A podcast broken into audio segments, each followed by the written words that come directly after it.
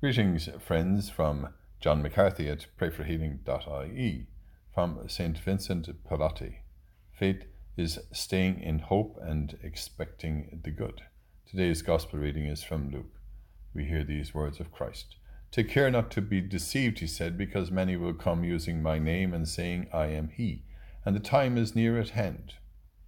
Refuse to join them and when you hear of wars and revolutions, do not be frightened, for this is something that must happen, but the end is not so soon.